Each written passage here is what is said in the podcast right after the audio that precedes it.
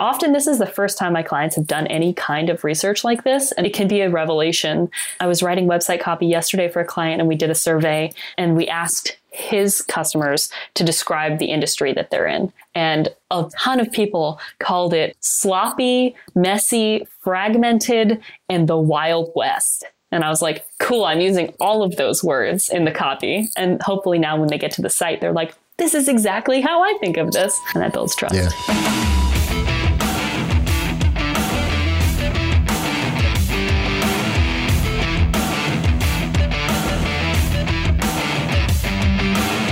Hey, feasters, and welcome to episode 8 of season 4 of Living the Feast.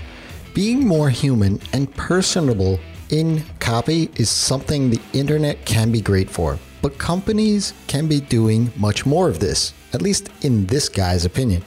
Lianna Patch is also someone who champions this. Lianna is founder of Punchline Copy and Snap Copy. She helps companies with their website and in app copy, specifically humor copy.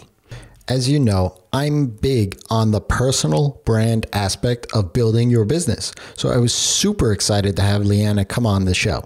She shares in this conversation how you could start adding humor on your website, where and when it is appropriate, and examples, especially if you are a bit apprehensive about adding humor into your copy.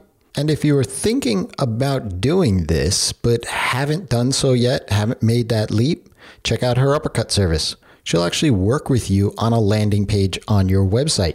Head over to punchlinecopy.com and check it out. Her website is awesome. I love looking at her website. Just go ahead and do so, and you'll understand why. The big surprise during our chat was when she shared that she prefers project based work over retainer which sort of goes against the grain when it comes to getting recurring revenue, but she's super smart in how she's been able to make that work. This chat was fun, and I'm looking forward to the next time already. So I'll shut up and let's dive in.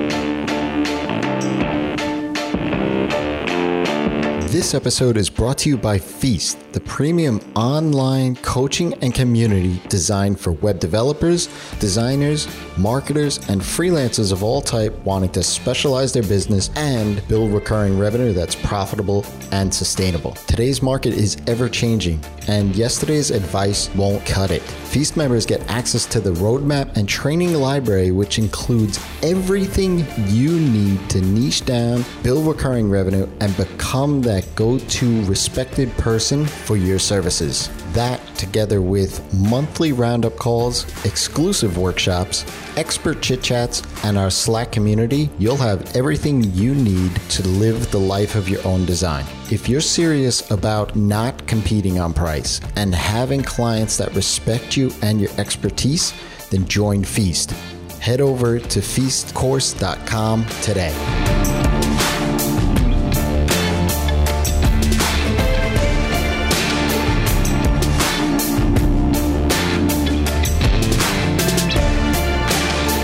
Feasters, welcome. And today's co host is Lianna Patch. Welcome, Lianna. Thank you so much for having me. Thanks for being here. Lianna is founder of Punchline Copy, a service focused on humor copywriting.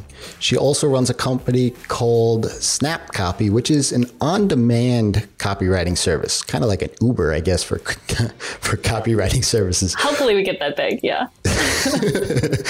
but with Punchline Copy, she works specifically with SaaS and e-commerce companies who are, at least in my estimation, looking for a humorous injection of personality into their brand and copy. Lianna, why don't you tell us a little bit more about why you do what you do? Basically, I had been writing copy for, I think, seven years and I was not happy with where my business was. And I joined Joanna Wiebe's first copywriter mastermind. And we were just, you know, having, I think, one of the first one on one calls I ever had with her. And I said, I wish I could just, you know, combine stand up, which I had just started doing, and improv with copy. And she was like, Well, why can't you? What? Who's going to give me permission to do that? Well, it turns out it was me. So I did. And I have been. That's awesome. Stand up. I mean, that you don't hear that too often. What got you into that? I just went to an open mic. There are tons of uh, stand up open mics in New Orleans almost every night of the week now. And I went to an open mic, I think it was in it was way back in like 2013 or something like that. And I just heard somebody bombing and was like, I could do better than that, which is kind of a dick thing to say, but that's how I started. no, I mean that I've been to many a comic shows and they've bombed and it's terrible from the audience perspective. So I get that totally. So I mean, we'll get into a little bit more on the tactic, but before we get into that, was it a really a marriage made in heaven? Like, was it like a switch that came on, said, "Hey, I could kind of put my comedy in the web, in my copywriting, and all that stuff, and help my clients in that way," or was it more of an evolution that you know, hey, maybe I could just try this with one client while I'm working on other clients?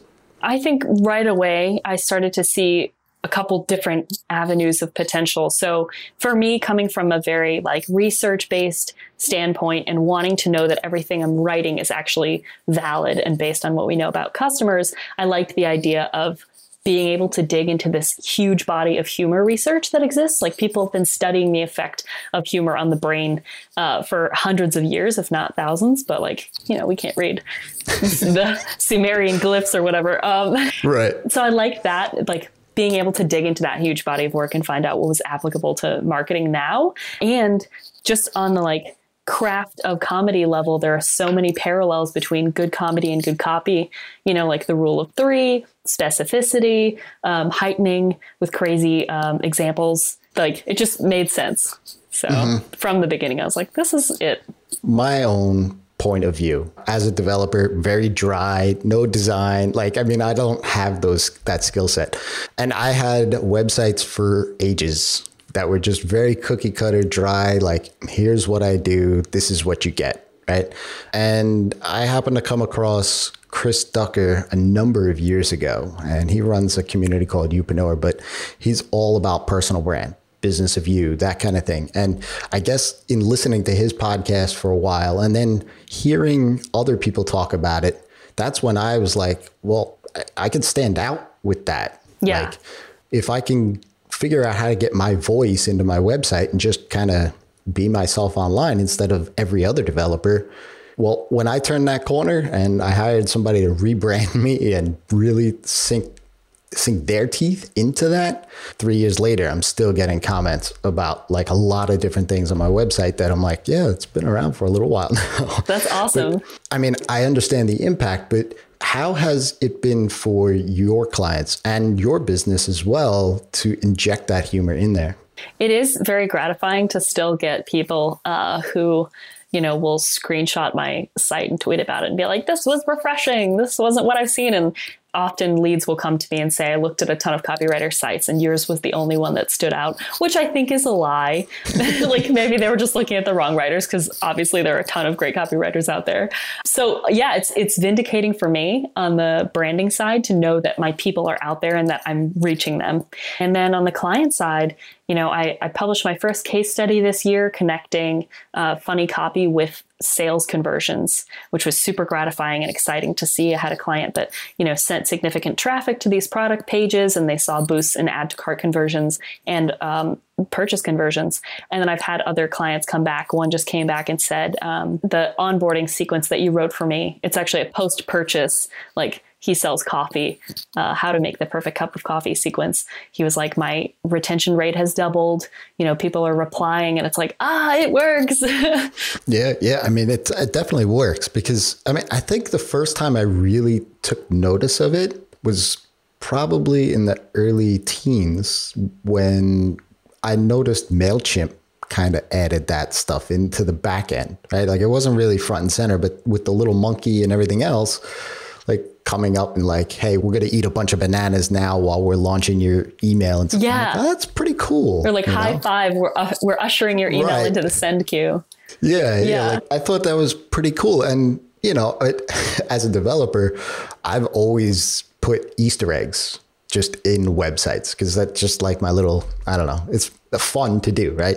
So, like to have that actually front and center with clients that are willing to do that kind of stuff and take those I don't even call it a risk, but they do. Like it's a lot of fun yeah. right, to be able to do those kind of things. And I guess you kind of said it is that you attract those kind of clients. Do you have clients that are resistant to that at all? So I think like my positioning is clear enough that people who I'm not going to be a fit for don't reach out. But I do sometimes get people that say, you know, can you only write in this kind of balls to the wall voice that you have on your site, or can you tone it down a little bit? Because I'm not sure I want to go that far. And then I, I have to reassure them, like, yes, I'm not just going to write in the voice that I think is the most fun. I'm going to write in a voice that meshes with the rest of your copy so it doesn't feel disjointed and that your customers appreciate and find relevant. So there is sometimes that little bit of like, you know, assuaging that I have to do.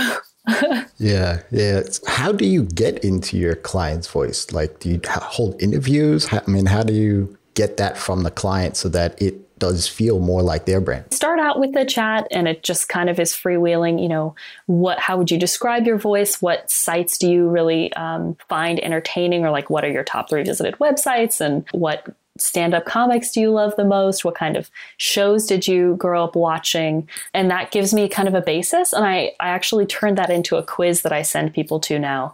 Um, that's a, a humor style quiz. So it helps me pin down kind of a broader bucket for their humor. Most people I find fall into this like wholesome, kind of goofy with a tinge of the absurd humor. And we see that a lot in modern marketing, especially in e commerce. But some people are like, dark and morbid and some people are like no i want to be super highbrow and witty and like you might not get my reference to art history but that's fine. So it helps me kind of like pinpoint how to start and then either they love it on the first go or we go back through and they say this is a cool reference but can we switch this out from like you know the oakland raiders to the san francisco wait who, who's san francisco? The giants? The 49ers. The 49ers yeah yeah. That happened once. It was like wrong football team and i was like okay. So there's some tweaking that happens so it is more of a collaborative kind of effort rather than you just kind of going off and writing various copy landing pages or full on website. I mean, is it is it that collaborative? It depends. It depends. Some people, especially once I've done a few projects for them, they're comfortable with just deputizing me and like sending me off on a project and I'll come back and we'll have just minor revisions if any and and some people especially depending on like what kind of project it is if it's an about page obviously they really want to feel like it reflects them especially if they're a, a personal brand or a, a bootstrapped SaaS and it's just them. So it depends.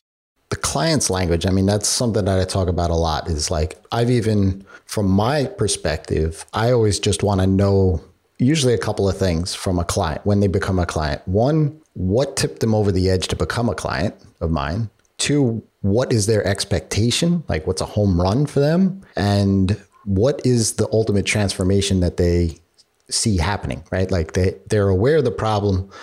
What does it look like tomorrow if the whole problem goes away, right? And I, I set up quarterly calls with clients and I ask these questions and I, you know, why do you stay with me more? You know, like some of the things, like I can assume these things and I encourage any listener out there, if you're not already doing so, just have a 10 minute conversation with your existing clients and ask these things of them because I assume things and sometimes you hear the same thing from multiple clients that you would have never even thought of. Is that what you did to kind of draft up your your brand in and of itself?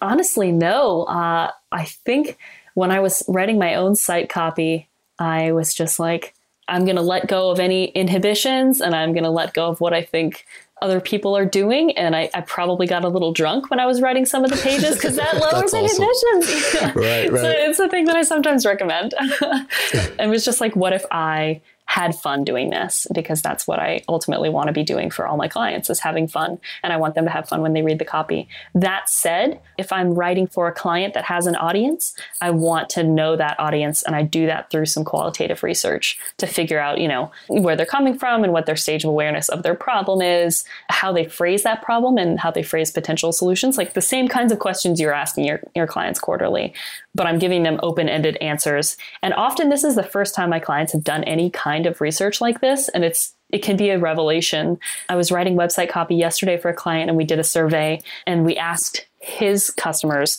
to describe the industry that they're in. And a ton of people called it sloppy, messy, fragmented, and the Wild West. And I was like, cool, I'm using all of those words in the copy. And hopefully now when they get to the site, they're like, this is exactly how I think of this. And that builds trust. Yeah. yeah. The reason why I asked that is because when you look at your site, when I come to your site, you've managed to package, essentially package up your services, right? Like as products, like you can almost pull them off the shelves, like, and everything kind of has like a, like a boxer theme to it. yeah, it does. Punchline. I right? know. Yeah. like the uppercut, right? You know, like you have these packages, but they're so, it's like, yes, I don't even need to talk to anybody. I could, that's what I need because that speaks to me. I have a landing page. I need that copy fixed.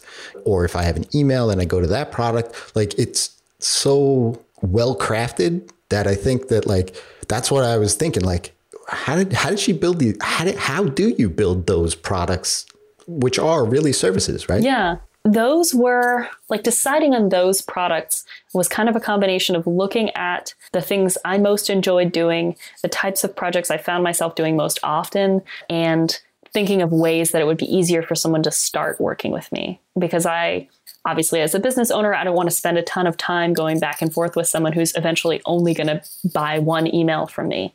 But if it's super easy for them to come to the site and say, oh, I can test her out, it lowers the bar for them. It, it, takes away some of that fear, streamlines the process for me. And then I can get right into the fun part, which is writing and delivering and hopefully showing them, like, hey, this is legit. Now we can do a, a custom scope engagement or a bigger project. Mm. Do you do projects on retainer at all? I do. I actually, it's interesting. Twice in my business, I have uh, either let go or been let go of almost all of my retainers simultaneously. Mostly me just being like, I don't want to do retainers anymore. So right now, I'm in one of those phases where I have one small monthly retainer client that I've been working with for, I think, almost two years.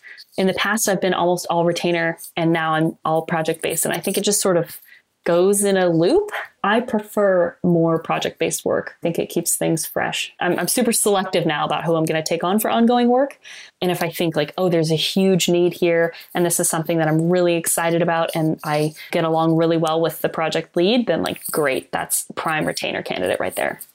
What sort of business would need? Because I assume, I mean, maybe I'm just assuming wrong, but I'm assuming you don't do like social media posts or any of that kind of stuff. So, what kind of services would be an ongoing retainer for you? Um, the one that I have right now is a newsletter. So it's a uh, I talk about these clients a lot. I love them. They're really cool. They are a software. They do stormwater monitoring compliance software for like industrial businesses, which is right. Yeah, your face is like, wow, that's boring, and it is. Uh, I don't even know what that is. it's helping helping like industrial parks measure the amounts of contaminants in their runoff so that they stay compliant with regulations. Uh, okay. And it's a huge pain point, which like this is part of the reason I love what I do because I get to nerd out on all this stuff that I had no idea about. So now I'm a huge stormwater nerd, and if I see some someone violating stormwater protocol. I'm just like, excuse me, you can't block that drain. really fun to be around, let me tell you. Uh, but they send out a, a, monthly letter that's just like kind of a roundup of who's broken the rules and like, don't be like these people. And if they have new webinars, like they're very big on educating their client base uh, and they want to make it fun. So we we do a ton of puns in those letters. They actually just hired um, a full time marketing person who has been taking over writing from scratch those letters and then sending them to me to sort of polish up and get ready to go out. It's awesome because they they made humor part of their brand, and you would never expect that uh, from this kind of company. But yeah. they're hugely successful, and it's probably how they're standing out in their own market. I mean, I think they have a, a fantastic product, and I don't know if they really have competitors, but either way, their their positioning is solid enough that I don't think people would, you know, jump ship. Yeah, I mean that's one thing. Like being a New Yorker myself, I've always there are times in my writing where, and and to your point earlier, maybe I should just write up a newsletter somewhat drunk once in a while to let them go. But like I know that, especially in my podcasts, like my other podcasts, is short form, answer based, question and answer, real quick there are times where I'm writing an outline for the podcast and I'm like, yeah, this is a little over the edge. What would what do you suggest for that? Like how far do you go? Do you pull back? Like, is it personality? Like, wh- what would your sort of guidelines be around that sort of thing? In terms of writing, uh, starting to write funnier copy or starting to take more yeah. risks? Yeah, Yeah. I usually say, especially if, if there's more trepidation, like start slow, start on a page or a piece of your customer journey that's a little bit further in so people have the opportunity to get familiar with you and, and build from there. I have sort of ground rules for where and when to use humor and not. And I always say, like, probably on your homepage in your unique value proposition, not a good place to try a joke because you already have such a, a challenge in getting, you know, who you are and what you do and why they care very quickly and, and um, succinctly across. That's hard for everybody. So, like, don't muddy it up with a joke. But if you have like post purchase retention emails or an onboarding sequence where you have an opportunity to build more of a one on one relationship, like those are prime spots to start lightening the mood a little bit. Yeah. Anytime I've, and I've sort of tested it, like the first time I went a little more overboard, Yeah. over the line, so to speak, What happened? I got great feedback. Nice. Like it was more, you know, people were more receptive to it and all that stuff. So then it kind of like went back to the way I always am. Like, and, and I feel like I'm a little bit more, I don't know, I'm not as developer ish than most out there. But even when I do take that step from time to time, when I realize it, I'm like, yeah, let's just let it fly. Let's see what happens. Right. And it always, and it could be the audience, but it, it always seems well received, even if it is a controversial statement or, you know, I'm actually toeing the line on something or whatever. There's a response, right? And I think that that's, that's like a, a sticking point with especially humor, right? Like I, you know, and I, and I said, you know, before we pressed record was that like, I love your services page, right? Because it's, it's definitely addressing like you know exactly when you go to that page as a viewer you know exactly what you're walking into. Like okay i need this and i'll go to go click in that this and you hit the points like who am i? What's my struggle? And here's the solution to that. And i think that that a lot of times in humor especially or even adding in a personality right like i usually use a lot of sarcasm but that comes through and that helps bring people in even more because you- you're more human that way. Exactly. Yeah, I mean that's my whole goal is I want to work with people who if I met them at a party, we would just talk easily and we'd have a good time. And that's kind of my metric for, you know, one of my metrics for new prospect calls if we hop on and we're clearly expecting different things of each other, even just on a personal communication level, then like no harm no foul, but we might not be the best fit. So it's just yeah, it's just kind of a, a self-selection process. Yeah, a friend of mine, Curtis McHale, he actually has a metric and he's another developer, but on those calls, if they don't laugh three times, he doesn't do work with them. Oh, I like that. He adds that own personality thing to it. So, and it's something that when I heard him do that, and I said, you know what, I subconsciously do that. I don't have like a hard line thing on it, but there has to be some rapport. And you want to work with people that you like, right? And why life's too short otherwise. Yeah, there's that, you know, the flip side aspect of it, which is a little bit like the secrety, but you know, you manifest what you wish for. So if you put it out there that you want to work with X kind of people or businesses, then okay, they'll find you. Yeah, I mean, so do you do any sort of marketing of yourself or do people mostly come to you? I am lucky enough that I have a lot of referrals and word of mouth. And honestly, I speak at conferences and I do podcasts and occasionally I do a guest post, and that's kind of it. Actually, I'm looking at systematizing some more traffic in 2019, like directing traffic to some of my productized services because I want to have a more like consistent idea of where my income is going to come from. But no, I haven't really marketed myself. I'm the marketer with no shoes. I mean, same thing. And I think it's a lot of people too, is that, you know, they say word of mouth is is it. Like that's my number one. Um, I've been really trying to double down on the word of mouth marketing instead of going and chasing other things because to make the word of mouth side of things more predictable, give opportunities for the people that are actually going to spread the word of you, give them the opportunity to do so. And that stuff becomes more predictable. But that's a different podcast. so, for somebody who's not a writer like myself, do you have any tips for injecting humor into content? Um, I do. So, I mean, I put together my most favorite talk of all time this year, and the the last third of the talk is about how to take your existing copy and punch it up line by line. And a lot of it is just, you know, actual copy editing tweaks or, or copywriting hacks or techniques that we're using anyway that aren't necessarily funny in and of themselves, but can make your copy feel more approachable. Things like, you know, chop up your sentences, write more fragmented sentences because that's how we talk, punctuate with GIFs or GIFs and emojis. I've had this battle so many times. I don't even know what the right answer is. I switched sides. I used to say GIF and now I say GIF because the guy who invented it says GIF and I will leave it right there. Um, but those are sort of um, writing approaches to, to just come off as more friendly and approachable. But in terms of actually making a joke, uh, one of my favorite things to do that's so within reach for everybody is to make an aside. So like usually in parentheses when you when you have a line of copy, you just want to join the conversation in your reader's head and especially if there's an objection that they're facing. So say you're like, buy these tortilla chips, they're salty and they have a hint of lime. You might be like, don't worry, it's not overwhelming. Like it's like someone whispered lime in your ear and, and not hit you over the head with a giant lime. This is the worst joke I've ever told. I'm so bad at on the spot examples, but but you know what I mean? Like mm-hmm. you take a moment to sort of joke around and it doesn't distract from your end point. And I see that I see that a ton in emails. And one place that I saw it where I didn't expect it, which I use as an example in my talk, is a very simple transactional email from Warby Parker. And it's like, hey, looks like you lost your password, and open parentheses, don't worry, it happens to everyone. That's like, oh, that's so nice. You could have just left this as default copy, but instead I feel like less of an asshole for losing my password, right?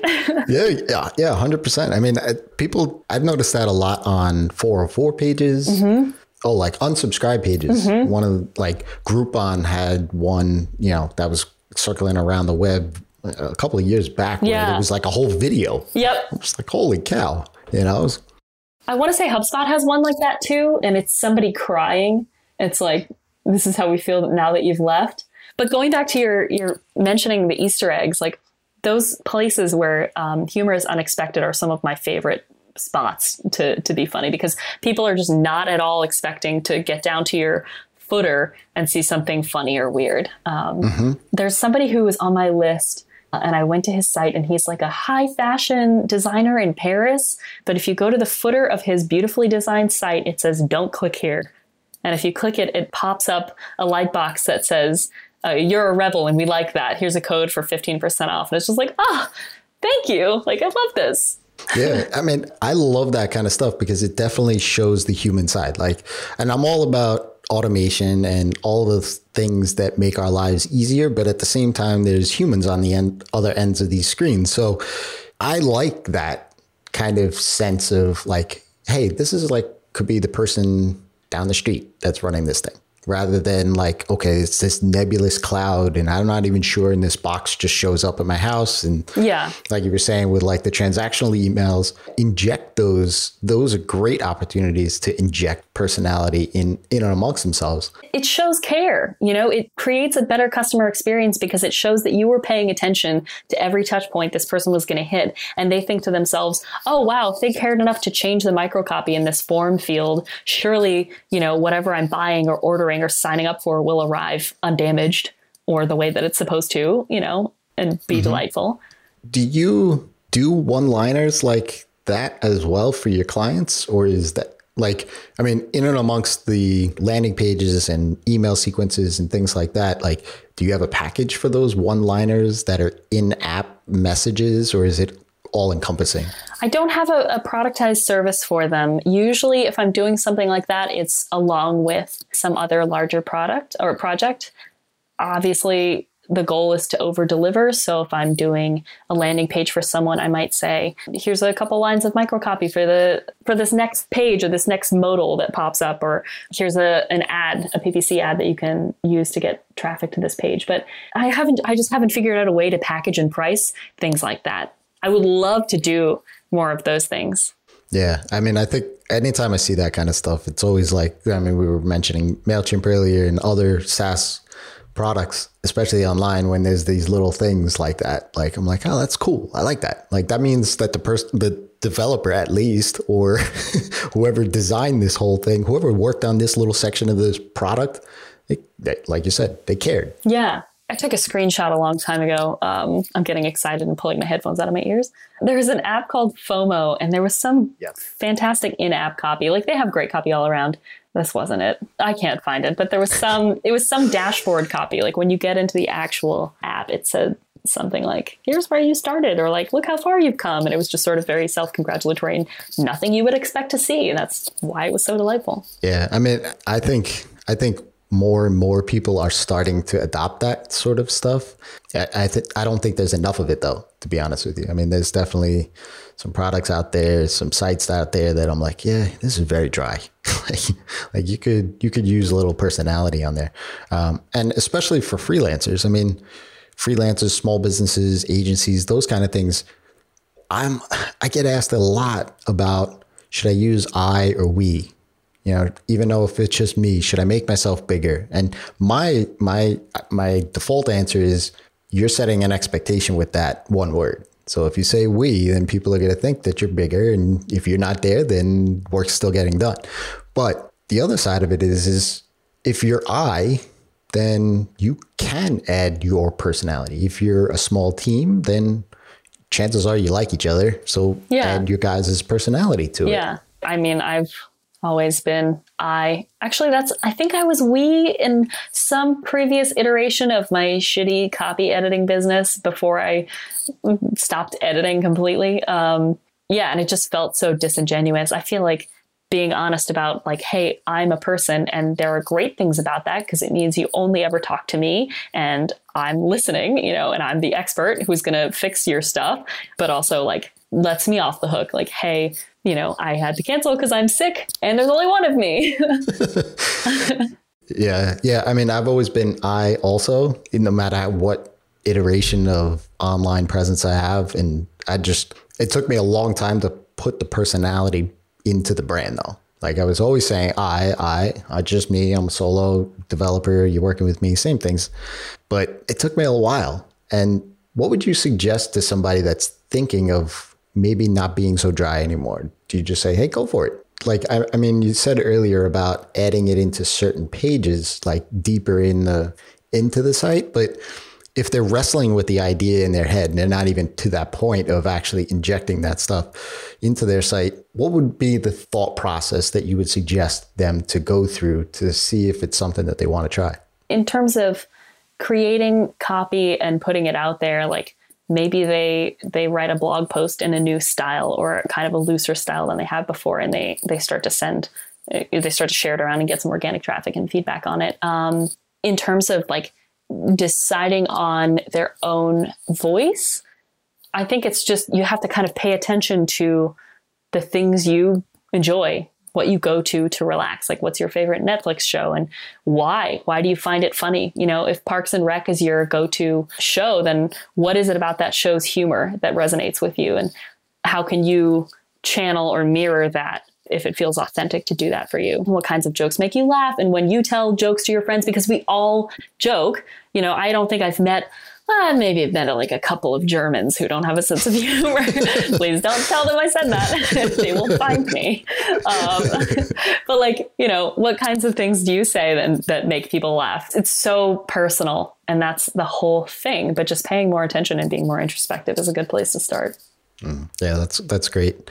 So I definitely want to be mindful of, of the time here. I always like to ask, like, what's next for you? I mean, we're recording this the beginning of December. 2019 is right around the corner there. What's next? So I have been slowly and I would not say steadily working on a course.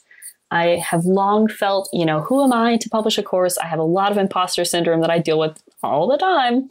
But this year, I was like, I think it's time uh, to write a course about humor in comedy um, and how to write funnier and why you should. So that's something that I'm working on and I'm excited about it. And luckily, there are people who are also excited about it who say they will buy it when it comes out. So, like, fingers crossed. I just feel like there's this still this enormous uh, world of research of humor research that I want to read about and dive into and sort of apply. There's so many things that I'll read and I'll be like, oh, that would be really, uh, you know, fun experiment to try if I could translate that into a copy test or if I could. I just I want to learn, learn and do. Is that vague enough for you? no, that, that's that's great. And before I let you go, do you do A/B tests on on the copy for your clients and for yourself, rather either? I don't deploy them, but I I will write testable variants, uh, and that's something that Snap does often too. My other business that I co-run with James Turner. You know, clients say, "Hey, we're getting a ton of traffic, but our conversion rate for whatever metric we care about is lower than we want can you write a testable variant? That's what we'll do, or that's what I'll do for a client. And then I sit here and hope that they, you know, set up the test correctly and they drive traffic appropriately and they wait till the test reaches significance so we can say, oh, it worked or it didn't work. And I would say like 10% of clients do that. It's just, and there's nothing you can do at that point, you know, because right. I'm a one person show. I don't want to have a, a, data team that I could deploy. And, and so I, I kind of make that sacrifice and just trust clients to do the thing. They paid for it. They might as well do it, right? Yeah, yeah. I mean, a lot of my clients talk a lot about A/B testing, and that I said, well, your traffic doesn't support it, mm-hmm. or we can do that, but it's going to take X amount of time to do that. And they're very impatient with it. They're like, oh, this this isn't something we can just run for a weekend, or like, well, if you had more traffic, yeah. you want to put paid ads to it, maybe we can do it. But yeah, sometimes clients don't they like the idea of a b testing they mm-hmm. just don't know what goes on behind it so it's definitely yeah. complex for sure i bet you have to do the same kind of um, like education when it comes to people who want to test like this website project that i've been working on he was like yeah we could split test headlines and i was like no we can't i know what kind of traffic you have we can't do that like you could pick your favorite you know? yeah, split test with your family. yeah, yeah. Well, this has been awesome. Um, where can folks reach out and say thanks? Punchline Copy on Twitter is where I am just uh, being obnoxious at brands sometimes and, and probably revealing too much about my life. Uh, and punchlinecopy.com and snapcopy.co. Those are where I live on the internet. Awesome. And we'll link all of those in the show notes. And check out her uppercut. That's a landing page. If you're trying to build a new service in your in your agency or your freelance business or consultancy, put up a landing page first. Don't rebrand your whole entire website. Don't waste that time. Just put up a landing page, drive traffic to it, and check out the uppercut. She'll help you out with the copy. Awesome. Thanks for being here and uh, sharing your experience and expertise with us. This was so fun. I wish I could do it forever. we'll have have you back. we'll do it again. Fantastic. Awesome. And for everyone else out there, till next time, it's your time to live in the feast.